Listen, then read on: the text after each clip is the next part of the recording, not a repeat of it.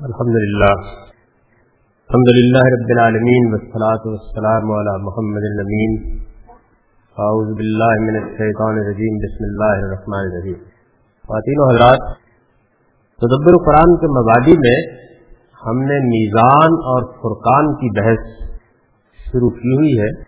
اس میں یاد ہوگا کہ ایک بنیادی سوال یہ تھا کہ قرآن مجید میں کراطوں کے اختلافات میں نے اپنا نقطہ نظر اس میں تفصیل کے ساتھ بیان کیا اور یہ واضح کرنے کی کوشش کی کہ قرآن مجید ایک تو وہ ہے جو صحابہ کرام کے اجماع اور تواتر سے اس امت کو منتقل ہوا ہے اور اس وقت بھی امت کے پاس کسی حیثیت سے موجود ہے۔ اس قرآن مجید کی نبی صلی اللہ علیہ وسلم سے نسبت پر کوئی اعتراض کبھی انسانی تاریخ میں نہیں کیا گیا۔ لیکن ہمارے ہاں اخبار احاد کی بنیاد پر بعض کراطیں ایسی ہیں جنہیں قرآن ہی کی حیثیت سے پیش کیا جاتا ہے۔ ان کراطوں کی کیا نوعیت ہے اس کو بھی ہم نے تفصیل سے دیکھا اور ان کی پشت پر جو کچھ دلائل ہے ان کا بھی جائزہ دیا۔ ان کی پوری تاریخ سامنے آ جانے کے بعد یہ بات بھی میں نے واضح کی کہ قرآن یہ بتاتا ہے کہ نہ صرف یہ کہ اس کی کراط ایک ہی ہے، اور یہ کراط وہ ہے جو ارزا اخیرہ میں رسول اللہ علیہ وسلم کے سامنے جبریل امین نے کی، اور پھر جبریل امین اس کراط کو حضور صلی اللہ علیہ وسلم نے صحابہ کو منتقل کر دیا، اور یہی کراط اس وقت ہمارے مصاحب میں سب ہے۔ قرآن مجید کی ترتیب اور تدوین بھی اللہ تعالیٰ نے بتا دیا ہے کہ اسی طریقے سے خود اللہ کے حکم سے ہوئی۔ اور اس وقت وہ جس ترتیب کے ساتھ ہمارے پاس موجود ہے، یہ ترتیب بھی توقیفی ہے۔ یہ اصطلاح ہے اس معاملے میں یعنی یہ اللہ تعالیٰ کی دی ہوئی ہے۔ اس کو کسی شخص نے اپنے اشتہار سے نہیں دیا۔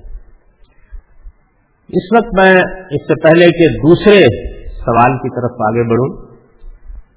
ان مباحث سے متعلق چند چیزیں مزید واضح کرنا چاہتا ہوں۔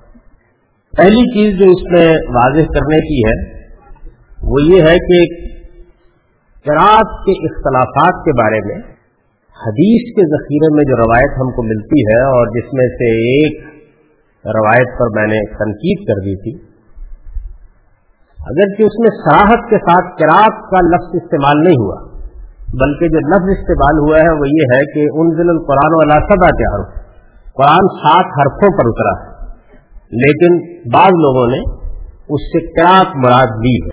اور جو کراط مراد نہیں دیتے، وہ پھر واضح نہیں کر پاتے کہ اس کا مستاق کیا ہے۔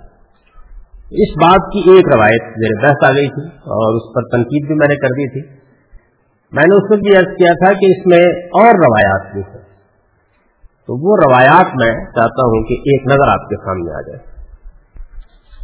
ان میں یہ بات بھی بہت اچھی طرح سمجھ لینی چاہیے کہ وہی روایات زیادہ تر زیر بحث آئیں گی، جو نسبتاً مستند کتابوں میں بیان ہوئی ہے جن سے اتنا برتی جاتی ہے، جن کے بارے میں مثبت یا منفی رائے قائم کرنا ناگزیر ہو جاتا ہے۔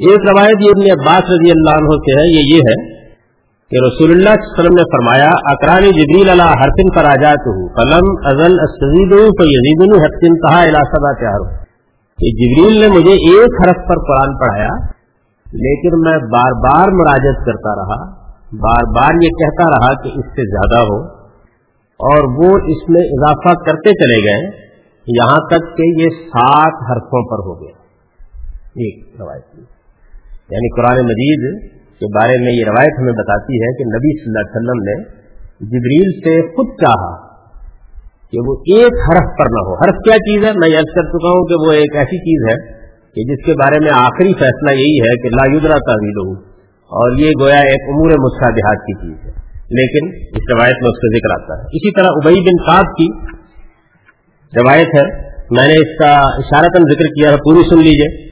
کہتے ہیں کہ کن تو پھر مسجد پر دخل رجنو یوسلی کا کرا کراطن کر تو حال ہے کہ میں مسجد میں تھا، ایک آدمی آیا اور اس نے نماز پڑھی۔ نماز میں قرآن کی کراط اس طریقے سے کی جس سے میں واقف نہیں تھا۔ سم دخل رجل آخر کرا کراطن غیر کراط صاحب پھر ایک اور صاحب مسجد میں نماز پڑھنے کے لیے آئے۔ انہوں نے بھی آ کر کراط کی اور یہ اس سے بھی مختلف تھی۔ پر دخل میں جمیل رسول اللہ صلی اللہ علیہ وسلم۔ یہ کہتے ہیں کہ ہم سب مل کے نبی صلی اللہ علیہ وسلم کی خدمت میں چلے گئے۔ کالا فکل تو یا رسول اللہ، ان حاضہ کرا کراطن انکر تو علیہ ثم دخل حاضہ فکرا کراطن غیر کرات صاحب فامر ہما رسول وسلم فکرا فحسن رسول اللہ وسلم شان ہما یہ کہتے ہیں کہ میں نے حضور کی خدمت میں عرض کیا کہ یہ صاحب جو ہے انہوں نے ایک قرآن مجید کی کراط کی، وہ میرے لیے اجنبی تھی۔ پھر یہ دوسرے صاحب آئے۔ انہوں نے آ کے کراط کی اور یہ اس سے مختلف تھی۔ حضور نے دونوں سے کہا کہ پڑھو۔ جیسے اس روایت میں ہم نے دیکھا ہے نا کہ سید نومر سے بھی کہا کہ پڑھو اور کسان بن حکیم بن حضام سے بھی کہا کہ پڑھو۔ تو حضور نے دونوں سے کہا کہ پڑھو۔ اور جب ان دونوں نے کراط کی تو دونوں کی آپ نے تحسین کر دی۔ ہنس رسول اللہ وسلم شانہ ہونا دونوں کی آپ نے تحسین کر دی۔ یہ کہتے ہیں یہ بن قاب صحابی ہیں. کہتے ہیں وقا فی نفسی منت تقریب بلائز تم تو پھر ظاہری یعنی اس موقع کے اوپر مجھے دل میں ایسا خیال گزرا کہ رسول اللہ سچے نبی نہیں وقا فی نفسی منت تقریب اور کہتے ہیں کہ ایسی کثیت پیدا ہوئی جیسی جاہلیت میں بھی نہیں یعنی یہ صورتحال، میں اس سے پہلے عرض کر چکا ہوں کہ یہ صورتحال بالکل فکری ایسا ہونا چاہیے۔ فلم را رسول اللہ وسلم ما غشین غرب فی صدری ففس ورکن کاننا منظر اللہ فرقا.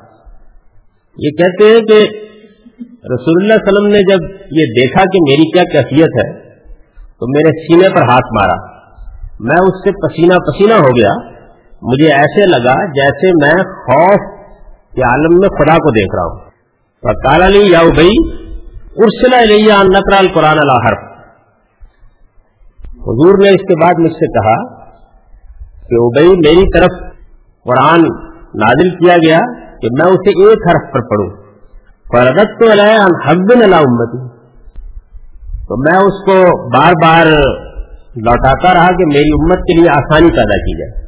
فردا علیہ پھر ثانیت نقرل قرآن اللہ حرف۔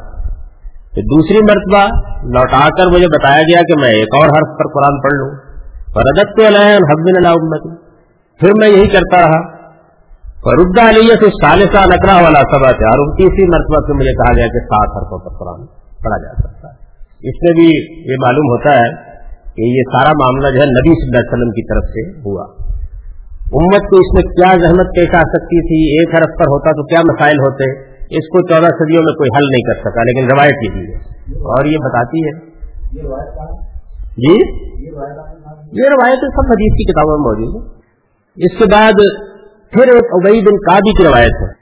یہ کہتے ہیں کہ کالا رخ مسجد تو سمیت رجن جکرا۔ فکل تو میں نکرا تو میں ایک دن مسجد میں گیا تو میں نے ایک شخص کو کراس کرتے ہوئے دیکھا۔ مسجد سے بڑا ظاہر مسجد نبی ہے یہاں۔ پہ تو میں نے اس سے پوچھا کہ یہ قرآن تمہیں کس نے پڑھایا؟ ہے ظاہر ہے کہ انہیں اجمبی لگا۔ ساری زندگی قرآن پڑھتے رہے تھے نبی صلی اللہ علیہ وسلم سے۔ برسوں سے قرآن پڑھ رہے تھے، برسوں سے سن رہے تھے۔ تو اجنبی لگا۔ تو اس آدمی نے کہا کہ فکال رسول اللہ۔ نبی صلی اللہ علیہ وسلم نے پڑھایا اور میں نے کہاں سے پڑھا؟ ہے فن طلب تو بھائی رسول اللہ صلی اللہ علیہ وسلم فکل استقری حاضا فکرا تو کہتے ہیں، میں اس کو لے کے نبی صلی اللہ علیہ وسلم کی خدمت میں چلا گیا اور میں نے آپ کی خدمت میں یاد کیا کہ اس سے ذرا سنیے قرآن۔ اس نے پڑھا۔ فکالا حسن تھا نبی صلی اللہ علیہ وسلم نے کہا بہت ٹھیک پڑھا۔ یعنی تحسین کی، وہی جو وہاں بیان ہوا ہے نا۔ یہاں الفاظ میں ہے حسن تھا بہت اچھا پڑھا بھی تم نے؟ کالا فکل تو ان کا اکرا تو نہیں کزا کزا میں نے حضور کی خدمت میں عرض کیا کہ ہمیں تو آپ نے برسوں سے قرآن ایسے نہیں پڑھایا۔ میں تو آپ سے ابئی بن صاحب جی قرآن کے بڑے حفاظ میں تھے انہوں نے کہا کہ مجھے تو ایسے نہیں پڑھایا آپ نے قرآن، مجھے تو آپ نے ایسے اور ایسے پڑھایا۔ تو حضور نے کہا، وانتا کا داستان تھا۔ تو تم نے بھی بہت اچھا پڑھا یعنی اس کے اوپر بھی۔ اب ذرا سنیے جملہ یہ۔ کالا فکل تو کا دسم تھا کا دسم تھا اب وہ جو کیفیت ان پہ پیدا ہوئی، جو دوسری روایت میں بیان ہوئی انہوں نے کہا کہ یہ کیا ہے مطلب؟ یہ بھی آسن تھا یہ بھی آسن تھا یعنی یہ بات کسی طرح باور نہیں آئی انہیں کہ کیا ہوا ہے۔ فکالا فضرا میں بجے اللہ صدری تو پھر حضور نے میرے سینے کے اوپر ہاتھ مارا، ثم قال اللہم عزب ان ابی شک ابئی شک تو آپ نے کہا کہ پروردگار ابئی کو شک سے دور کر دو کال حضرت تو ارکن بن تھا نا جو بھی فرقہ تو کہتے ہیں کہ جیسے ہی آپ نے یہ کہا، تو میں پسینہ پسینہ ہو گیا اور بالکل میرے اندر ایک خوف کی کیفیت پیدا ہو گئی۔ ثم قال صلی اللہ علیہ وسلم، ان الملكين اتياني فقال احدهما اقرا القران على حرف وقال لا تزده قال فقلت زدني قال اقرا على حرفين حتى بلغ سبعه احرف وقال اقرا على سبعه احرف۔ کہتے ہیں اس کے بعد حضور نے کہا کہ دو فرشتے میرے پاس آئے۔ ان میں سے ایک نے دوسرے سے کہا کہ قرآن ایک حرف پر پڑھا جائے۔ دوسرے نے کہا نہیں، کچھ زیادہ کر دیا جائے۔ میں نے بھی درخواست کی کہ زیادہ کر دیا جائے۔ تو انہوں نے کہا کہ اچھا دو حرفوں پر پڑھ لیا جائے۔ یہاں تک کہ تکرار ہوتی رہی اور معاملہ سات حرفوں تک پہنچ گیا۔ اور پھر انہوں نے کہا کہ اچھا سات حرف۔ یعنی یہ صاف معلوم ہوتا ہے، روایت وہی ہے۔ بیان کرنے والے نے ذرا دوسرے اسلوب میں اس کو بیان کر دیا۔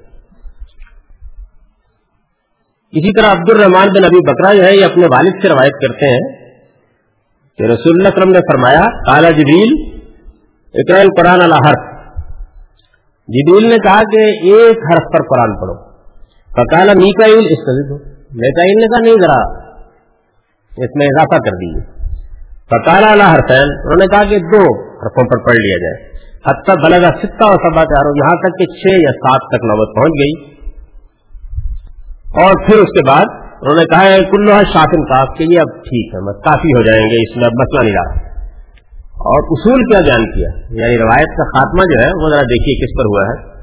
انہوں نے کہا کہ مالم تقسیم آیا تھا آزادی برہما اور آیا تھا رحمت بے عذاب بس اتنا ہے کہ عذاب کی جو آیت ہو، اس کے الفاظ میں ایسی تبدیلی نہ کر دینا کہ رحمت کی آیت بن جائے اور رحمت کی آیت میں ایسی تبدیلی نہ کر دینا کہ عذاب کی آیت بن جائے۔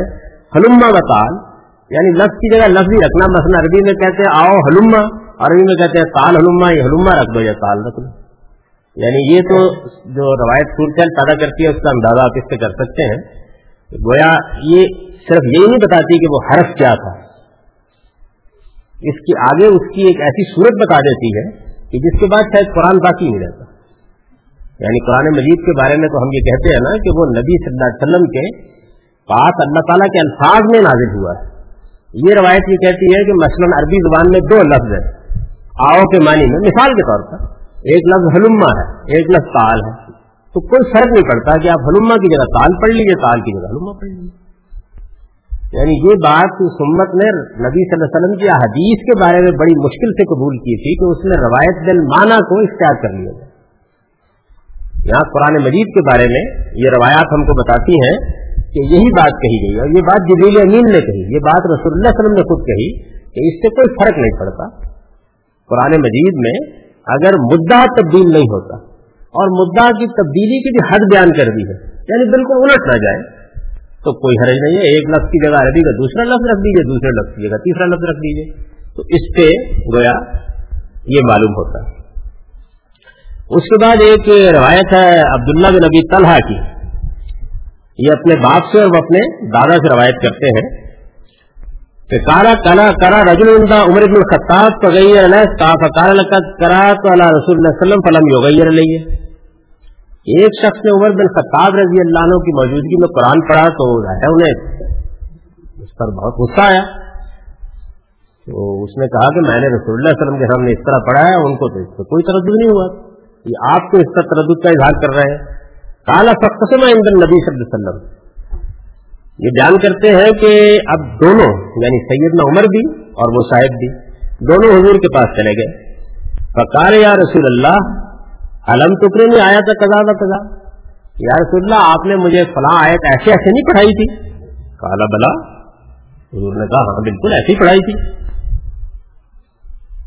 فوقا کی صدر عمر شیون فارسن نبی صلی اللہ علیہ وسلم ظالے کا وجہ تو عمر کے دل میں کچھ صورتحال خراب ہو یہ دیکھ کر یہ دیکھیے وہی بات ہے جو میں اس سے پہلے روایت میں بتا چکا ہوں آپ کو۔ بئی بن صاحب کا جب وہ کہتے ہیں کہ میں یہ محسوس کرنے لگا کہ نہیں، نبی صلی اللہ علیہ وسلم سچے پیغمبر نہیں۔ یعنی صورتحال ایسی بن گئی۔ تو ان کے ہاں بھی کچھ کھٹک محسوس ہوئی۔ حضور نے اس کھٹک کو چہرے سے محسوس کر لیا۔ کالا فضرا صدرا۔ اور جیسے وہاں ہے نا کہ سینے پر ہاتھ مارا۔ تو یہاں بھی یہ ہے کہ سینے پر ہاتھ مارا۔ وکال ابھی شیطانہ یعنی ایک شیطان نے گویا خطور کیا ہے، پروردگار اسے دور کر دے۔ کال کلاسن تم مکال تین مرتبہ آپ نے یہ بات کہی، پھر عمر سے کہا کہ یا عمر، ان القرآن کلو سوا مالم تجل رحمتن عذابن و عذابن رحمہ کہ عمر قرآن میں سب ٹھیک ہے، بس اتنا احتیاط کرو کہ رحمت کو کہیں عذاب نہ بنا دینا اور عذاب کو کہیں رحمت نہ بنا دینا۔ یعنی اس سے کوئی فرق نہیں پڑتا۔ جیسے چاہے پڑھ لے، کوئی فرق نہیں پڑتا اس اچھا اچھا، پھر اس کے بعد ذرا مختلف اسلوب میں ابئی بن کابی کی ایک روایت ہے۔ اس میں جی؟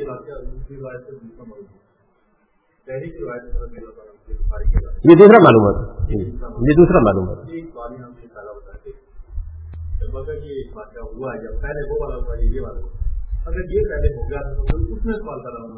ابھی ہم تنقید نہیں کر رہے۔ میں تو آپ کو یہ بتا رہا ہوں کہ تنقید تو ہم نے کر دی ان روایتوں پر۔ ان میں جو سب سے زیادہ مستند روایت تھی اس پہ تنقید کر دی۔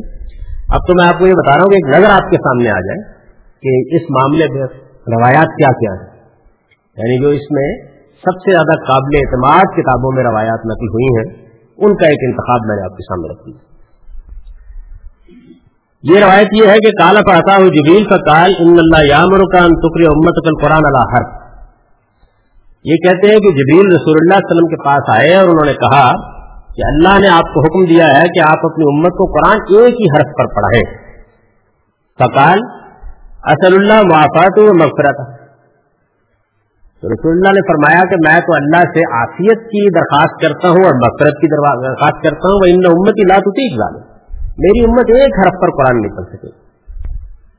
قال سما عطا ثانیہ پھر جبیل دوسری مرتبہ ہے فقال ان اللہ یام کا ٹکری امت کا قرآن اللہ حرف ہے۔ اور انہوں نے کہا کہ اللہ تعالیٰ نے آپ کو حکم دیا ہے کہ آپ اپنی امت کو قرآن دو حرفوں پر پڑھا دیں۔ فقال اصل اللہ معافات و مغفرہ انہوں نے پھر وہی الفاظ کہے۔ وہ ان امت لا تصیق ڈالے کہ میری امت یہ کر نہیں سکے گی۔ ثم جاز ثالثہ پھر تیسری بار آئے۔ فقال ان اللہ یام الکن شکری امت القرآن اللہ سارا سے کہ اللہ تعالیٰ حکم دیتے ہیں کہ آپ اپنی امت کو تین حرفوں پر قرآن پڑھا دیں۔ فقال اصل اللہ معافات و مغفرہ میں اللہ تعالیٰ سے عافیت کی درخواست کرتا ہوں اور مغفرت کی اور پھر وہی جملہ کہ میری امت یہ کر نہیں سکے گی۔ ثم جار رابعہ فقال ان اللہ یام الکن شکری امت القرآن اللہ سب چاہو کہ اللہ تعالیٰ نے یہ کہا ہے کہ آپ سات حرفوں پر پڑھا دیں۔ تو حرفن کرو ہے فقد صاحب ان میں سے جس حرف پر بھی وہ پڑھ لیں گے، ٹھیک ہی ہوگا۔ یعنی کوئی فرق نہیں پڑتا اس سے اس کے بعد ایک روایت ہے ابو حرارا کی۔ اس میں یہ بیان کیا گیا ہے کہ لکیہ رسول اللہ علیہ وسلم جبریل اندا ہزار فقالا انی بوشت امت المین منہم الغلام والخادم وفیہم الشیخ الفانی والعجوز، فقال جبریل فلیقرأ القرآن لا سبا جہر کہ نبی صلی اللہ علیہ وسلم کی جبریل سے ایک مقام پر ملاقات ہوئی تو آپ نے درخواست کی کہ میں تو ایک امی قوم کی طرف مبوس کیا گیا ہوں، یہ پڑھے لکھے لوگ نہیں ہیں۔ ان میں غلام بھی ہیں، خادم بھی ہیں، بوڑھے بوڑھے لوگ بھی ہیں، بوڑھی بوڑھی عورتیں بھی ہیں۔ تو جبریل نے کہا کہ آپ ان کو سات حرفوں پر قرآن پڑھا دیں۔ یہ سات حرف کیا ہیں؟ اس سے کیا سہولت پیدا ہوتی ہے؟ یہ نہیں کوئی بتا سکا ابھی تک، لیکن میں نے روایات آپ کے سامنے رکھی۔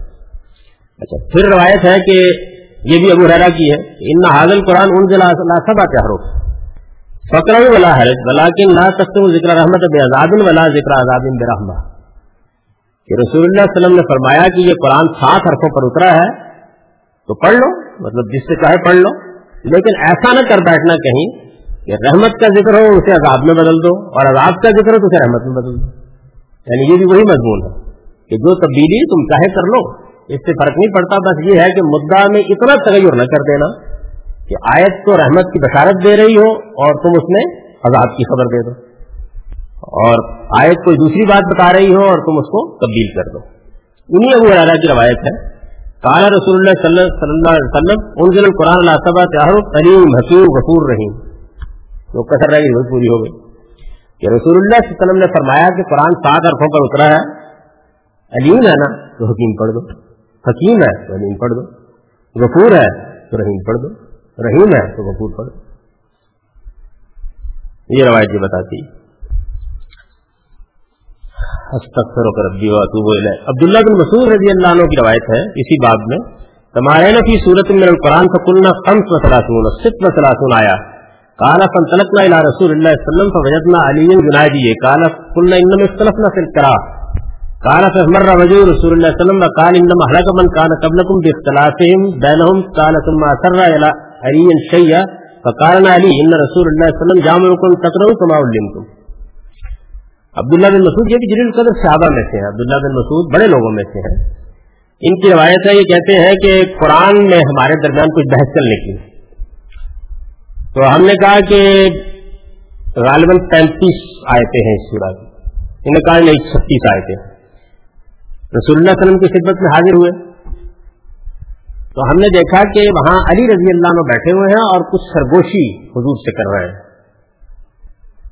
ہم نے عرض کیا کہ ہمارے درمیان قرآن کی قرآت میں اختلاف ہو گیا پڑھنے میں۔ تو حضور کا چہرہ سرخ ہو گیا اور آپ نے فرمایا کہ تم سے پہلی امتیں اسی طرح کے اختلافات سے ہلاک ہوئیں۔ پھر آپ نے علی رضی اللہ عنہ کے ساتھ کچھ سرگوشی میں مشورہ کیا۔ اور علی رضی اللہ عنہ نے ہمیں یہ کہا کہ حضور یہ کہتے ہیں کہ جیسے جیسے تم کو سکھایا گیا نا، اسی طرح پڑھا تھا یعنی کسی کو اگر پینتیس آیتیں پڑھائی گئی ہیں تو پینتیس پڑھ لیا کرے، کسی کو چھتیس پڑھائی گئی چھتیس پڑھ لیا کرے، اس سے کوئی فرق ہوگا اس کے بعد جناب یہ وہی ہی کی ایک اور روایت ہے اور یہ اس سلسلے کی آخری روایت ہے۔ یاؤ بئی ان قرات القرآن فقیر علی اللہ حرف حسین فقال الملک الزی مائی کل اللہ حرفین فقیر علی اللہ حرفین و ثلاثہ، فقال الملک الزی مائی کل اللہ ثلاثہ حتى بلغا سبات حرف کہ ابئی یہ نبی صلی اللہ علیہ وسلم فرما رہے ہیں ابئی میں نے قرآن پڑھا، مجھ سے کہا گیا کہ ایک حرف پر یا دو حرفوں پر چاہتے ہو۔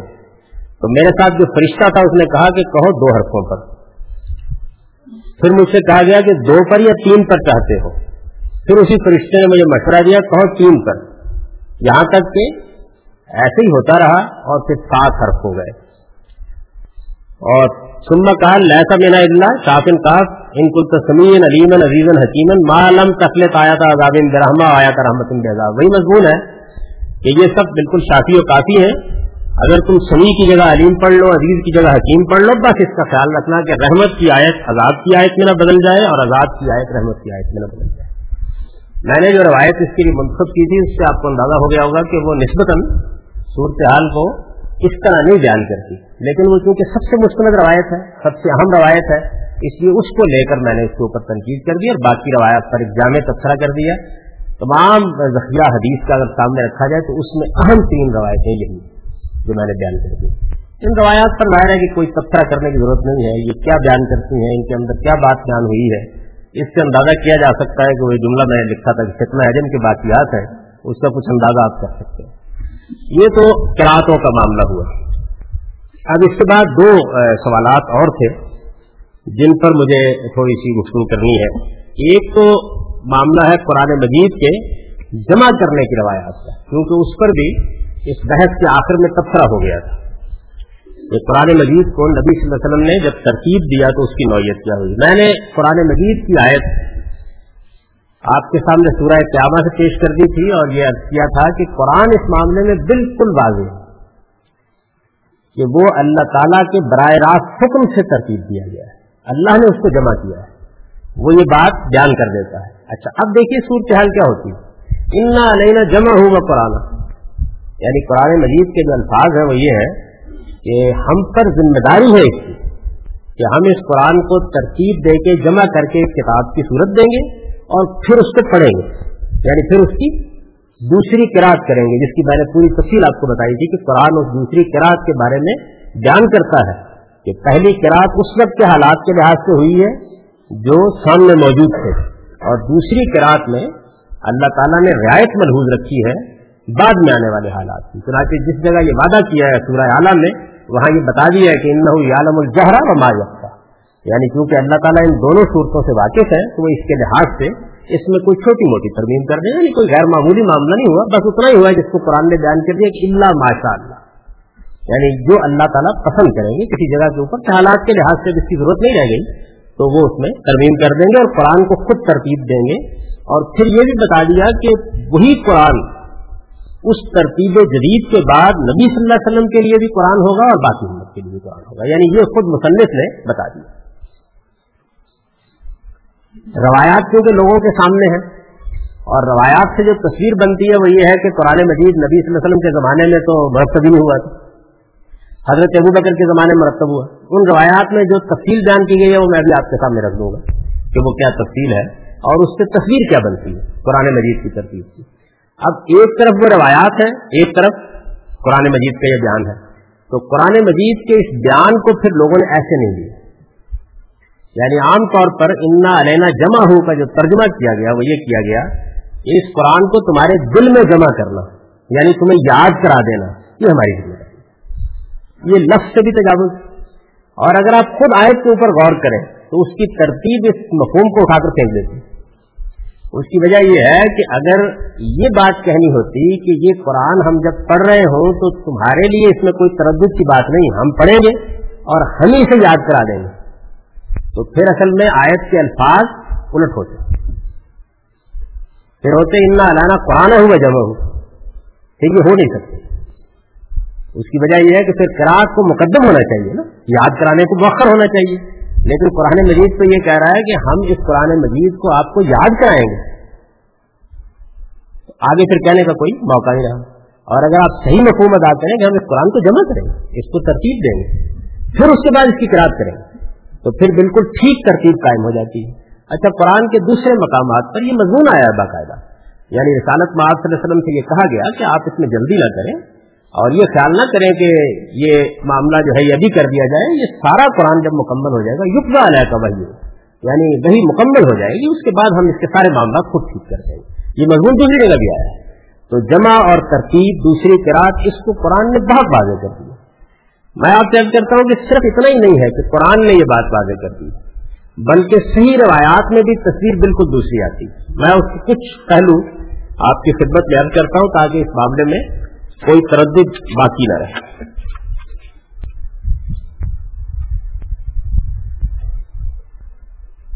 جو روایات اس سے مختلف داستان سناتی ہیں، وہ ابھی آپ کے سامنے آ جائیں گی۔ یعنی میں ان روایات کا بھی منتخب حصہ یا اس میں سے جو مستقل روایتیں وہ سامنے رکھ دوں گا۔ لیکن خود بخاری میں عبداللہ بن عباس رضی اللہ عنہ کی اور محمد بن حضرتیہ کی روایت ہے کہ ماں ترک نبی صلی اللہ علیہ وسلم اللہ ماں بین دفتین کہ رسول اللہ علیہ وسلم اپنے پیچھے کوئی ترکے کی چیز چھوڑ کر نہیں ہے۔ دین کے معاملے میں زیادہ آ گئی تھی بات۔ کی ہاں البتہ آپ جو چیز چھوڑ کر گئے ہیں، وہ وہ ہے کہ جو دو چوبیس کشتیوں کے درمیان مجلت کر دی گئی۔ یعنی یہ بات جو ہے، یہ بخاری کی روایت میں جان ہوئی۔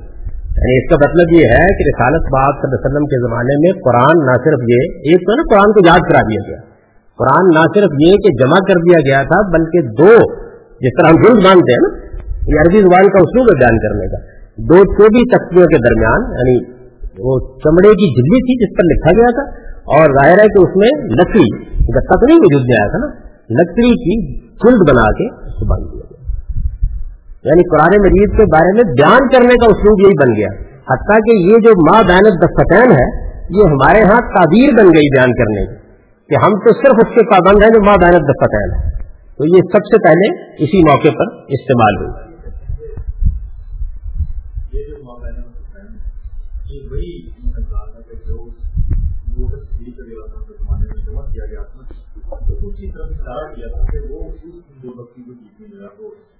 یہ الفاظ یہ نہیں ہے الفاظ یہ ہے کہ حضور پیچھے چھوڑ کر گئے صرف ایک چیز۔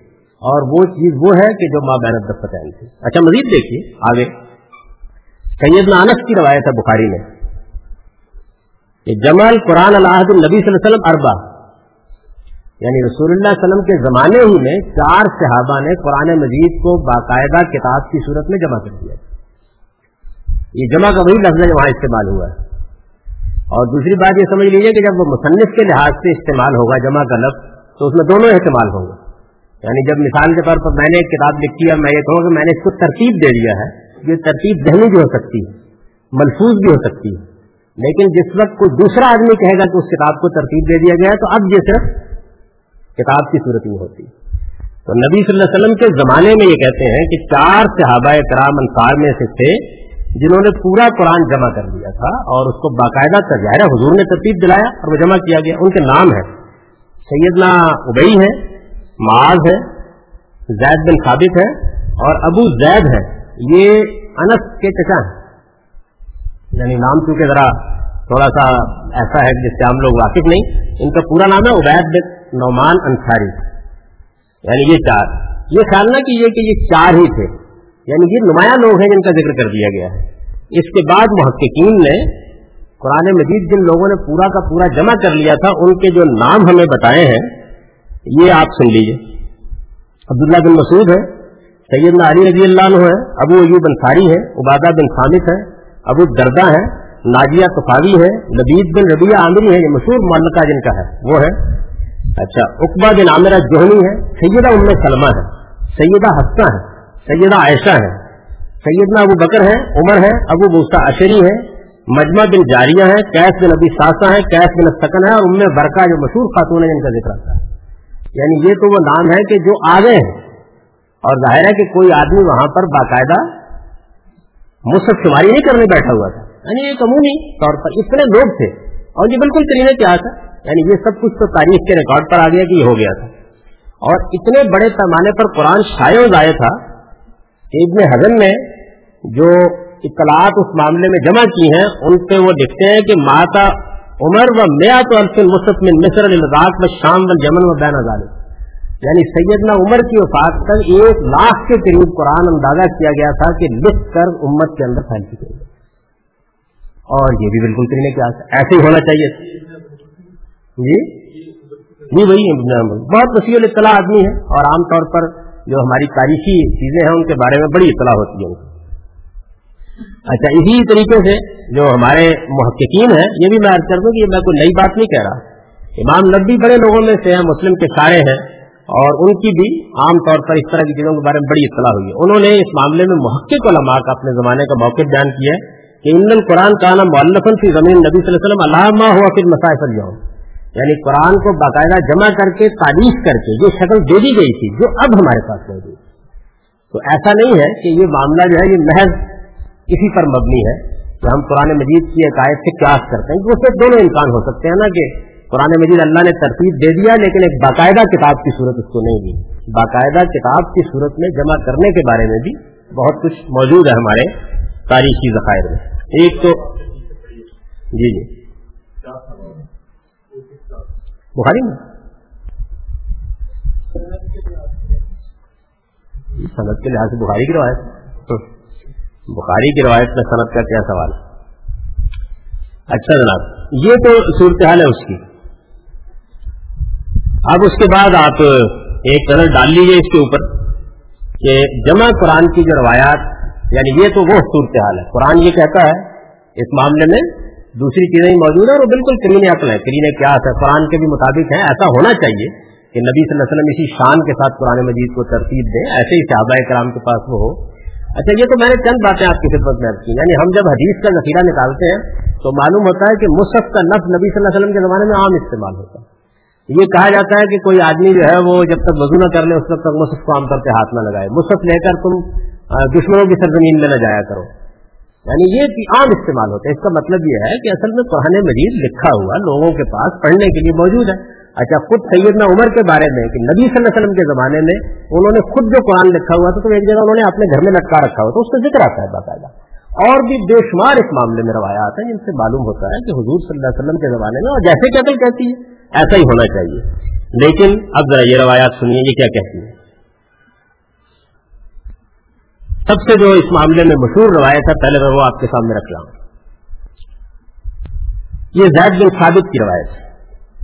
یہ کہتے ہیں کہ ارسلہ علیہ ابو بکر مقتلا علیہ یمامہ فیضا عمر بن الخطاب اندر یعنی جس زمانے میں یمامہ کی جنگ ہوئی اور اس میں بہت سے لوگ شہید ہوئے تو ابو بکر رضی اللہ عنہ نے، اس وقت وہ مسلمانوں کے حکمران تھے، مجھے پیغام بھیجا۔ میں پہنچا تو عمر بن خطاب ان کے پاس بیٹھے ہوئے۔ فقال ابو بکر، ان عمر اطانی۔ فقال، ان القتل کا سہر یوم یمامہ بے قرا القرآن۔ ابو بکر رضی اللہ عنہ نے مجھے کہا کہ، بھائی، یہ عمر میرے پاس آئے ہیں۔ اور یہ کہتے ہیں کہ یمامہ کی جنگ تو قرآن مجید کے کاریوں پر بہت بھاری پڑی۔ وہی افشا یہ سہر القتل بال قرآب اب مختلف جگہوں پر جنگیں ہو رہی ہیں اور وہاں پر بھی کاری لوگ قرآن پڑھنے والے جن کو قرآن زبانی یاد ہے اسی طرح شہید ہوتے رہیں گے۔ فیضت کثیر من القرآن تو اس سے تو خطرہ پیدا ہو گیا ہے کہ ایسا نہ ہو کہ قرآن مجید کا کچھ حصہ ضائع ہو جائے یعنی اس کے یاد کرنے والے کیا ہوگا یہ بڑی فکری بات ہے، اتنی بات کی حد تک کہ ان کو یہ خیال ہوا۔ اچھا بھائی حران کام اور جمل قرآن تو انہوں نے یہ کہا ہے کہ میرا خیال یہ ہے کہ قرآن مجید کو جمع کرنے کا حکم دیا جائے۔ یعنی اس سے یہ معلوم ہوتا ہے کہ ابھی قرآن جمع نہیں ہوا۔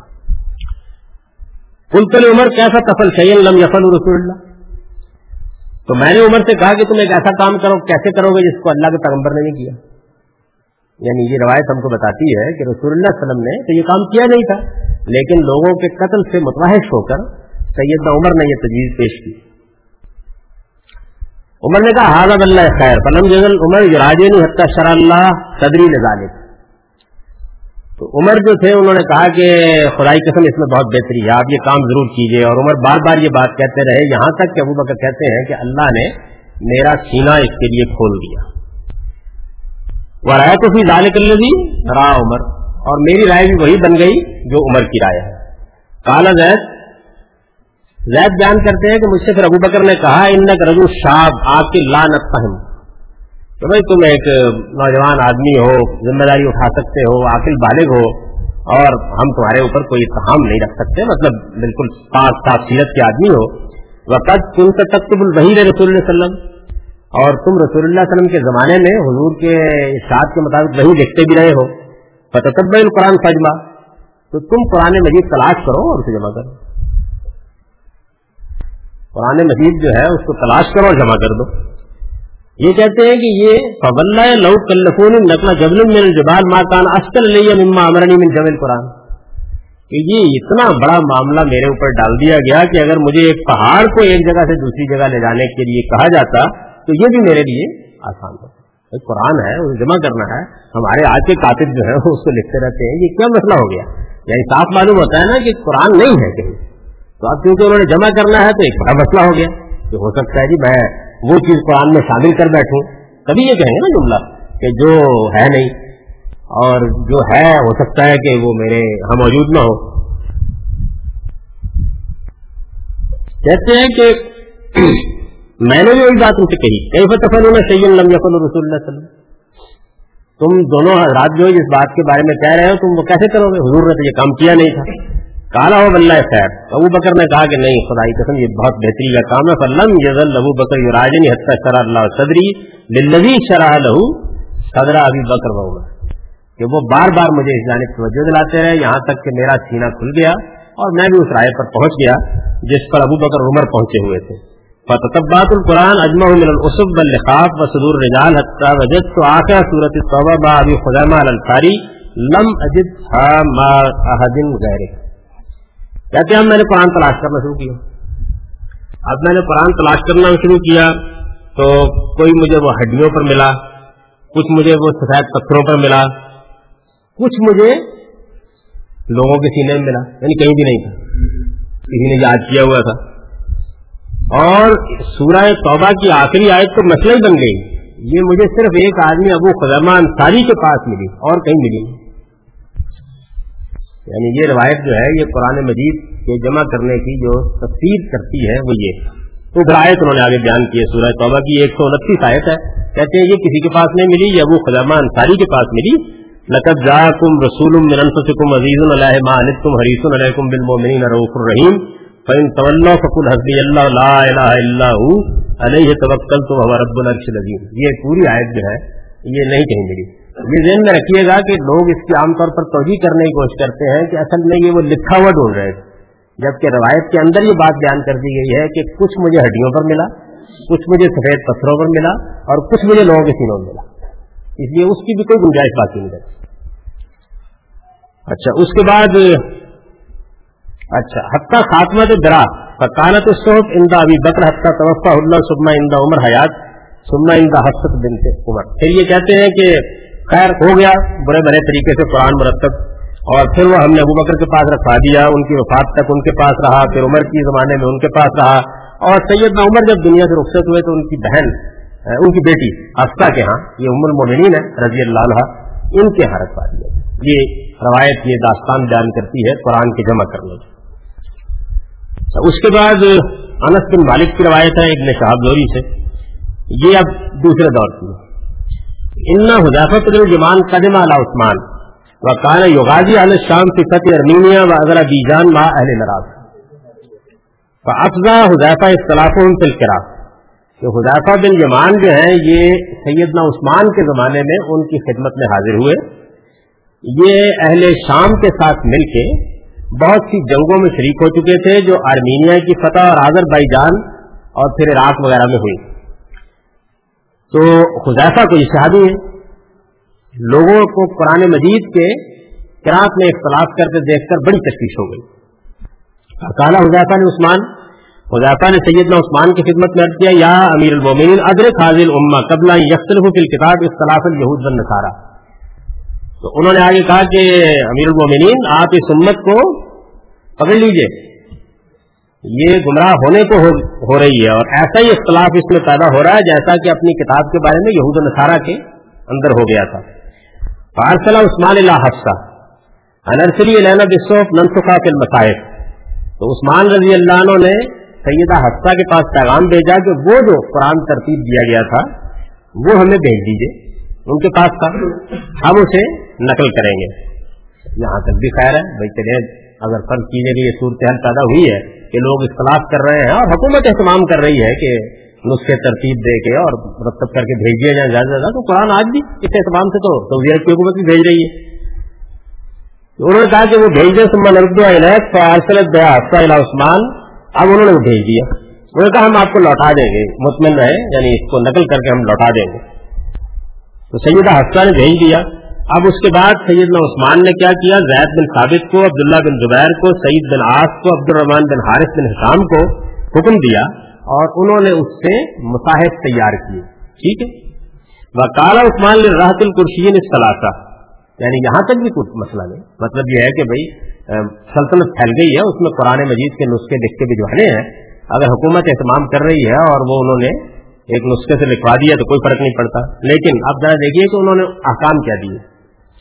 جب وہ مصاحب جو تھے وہ نقل ہونے شروع کیے تو حضرت عثمان نے ان تین آدمیوں کو جن کی ذمہ داری لگائی گئی تھی کہا تم انتم و زید بن ثابت فی شعیم من القرآن.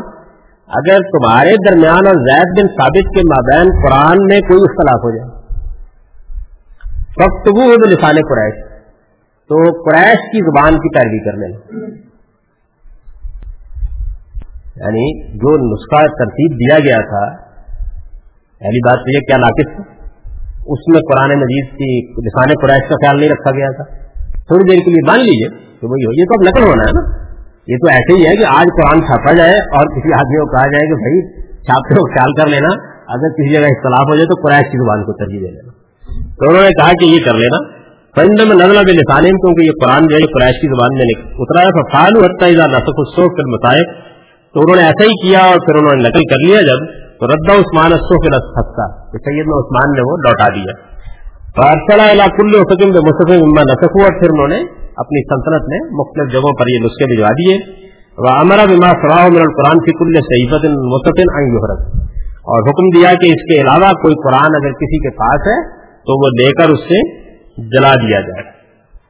اچھا یہ ابن شہاب جو ہے، یہ کہتے ہیں کہ جب ہم یہ کام کرنے کے لیے بیٹھے یعنی نقل کرنے کے لیے بیٹھے تو جو قیامت پہلے گزر گئی تھی اس میں مزید سنیے۔ فقط تو آیا تم میرا آزاد ہی نہ سکل سورہ آزاد کی ایک آیت نہیں وہ موجود نہیں تھی وہاں۔ پھر کیا کیا؟ تب تم تو اسما اور رسول اللہ وسلم یاتراؤ بہا اب وہ کہتے ہیں زید بن ثابت کو مجھے یاد آیا کہ ہم یہ آیت سنا تو کرتے تھے رسول اللہ وسلم یعنی آیت سورہ آزاد کی یہ نہیں ہے اور زید بن ثابت معمولی آدمی نہیں ہے۔ یعنی ان کے بارے میں بتا چکا ہوں کہ جب جبریل نے نبی صلی اللہ علیہ وسلم کو قرآن سنایا تو اس وقت بھی ان کو بلایا گیا۔ آخری جو رمضان ہے۔ تو کہتے ہیں فل تسمنا اب ہم اس کی تلاش میں نکلے۔ یعنی کچھ کچھ یاد تو آ گیا کہ تھی سورہ حضاب میں آئے، اب کہیں ڈھونڈی جائے وجدنا ما خزامہ بن ثابت انصاری اور یہ ہم کو پھر خزامہ بن ثابت انصاری کے پاس مل گئے۔ ایک وہ صاحب تھے جن کے ہاں سورہ توبہ کی آیت ملی تھی۔ ان کے ہاں دوسری مرتبہ جب دیکھنے کے لیے بیٹھے تو آزاد کی آیت گم ہو گئی اور وہ ان کے ہاں مل گئی۔ تو کہتے ہیں فعال حافظ صورت حضر میں تو ہم نے جس جگہ سورہ میں یہ ہوتی ہے آیت وہاں اس کو شامل کر دیا کہ اب مل گئی اچھا اس کے بعد جناب ایک اور روایت دیکھیے۔ اور دیکھیے اس میں کیا کیا باتیں ہیں۔ آزم الناس المصائب اجرن ابو بکر۔ ان ابو بکر اول من جمع ما بین اللہ کہ مسائف جو ہیں، ان میں سب سے بڑھ کر اجر کے مستحق ابو بکر ہے اس لیے کہ ابو بکر ہی ہیں کہ جنہوں نے سب سے پہلے اس کو لوہین میں یعنی دو جو بھی تختیوں میں جمع کیا یہ پہلی مرتبہ انہوں نے یہ کام کیا۔ اس کے بعد جناب اب آگے دیکھیے کہ یہ کام کرتے وقت کیا کیا گیا۔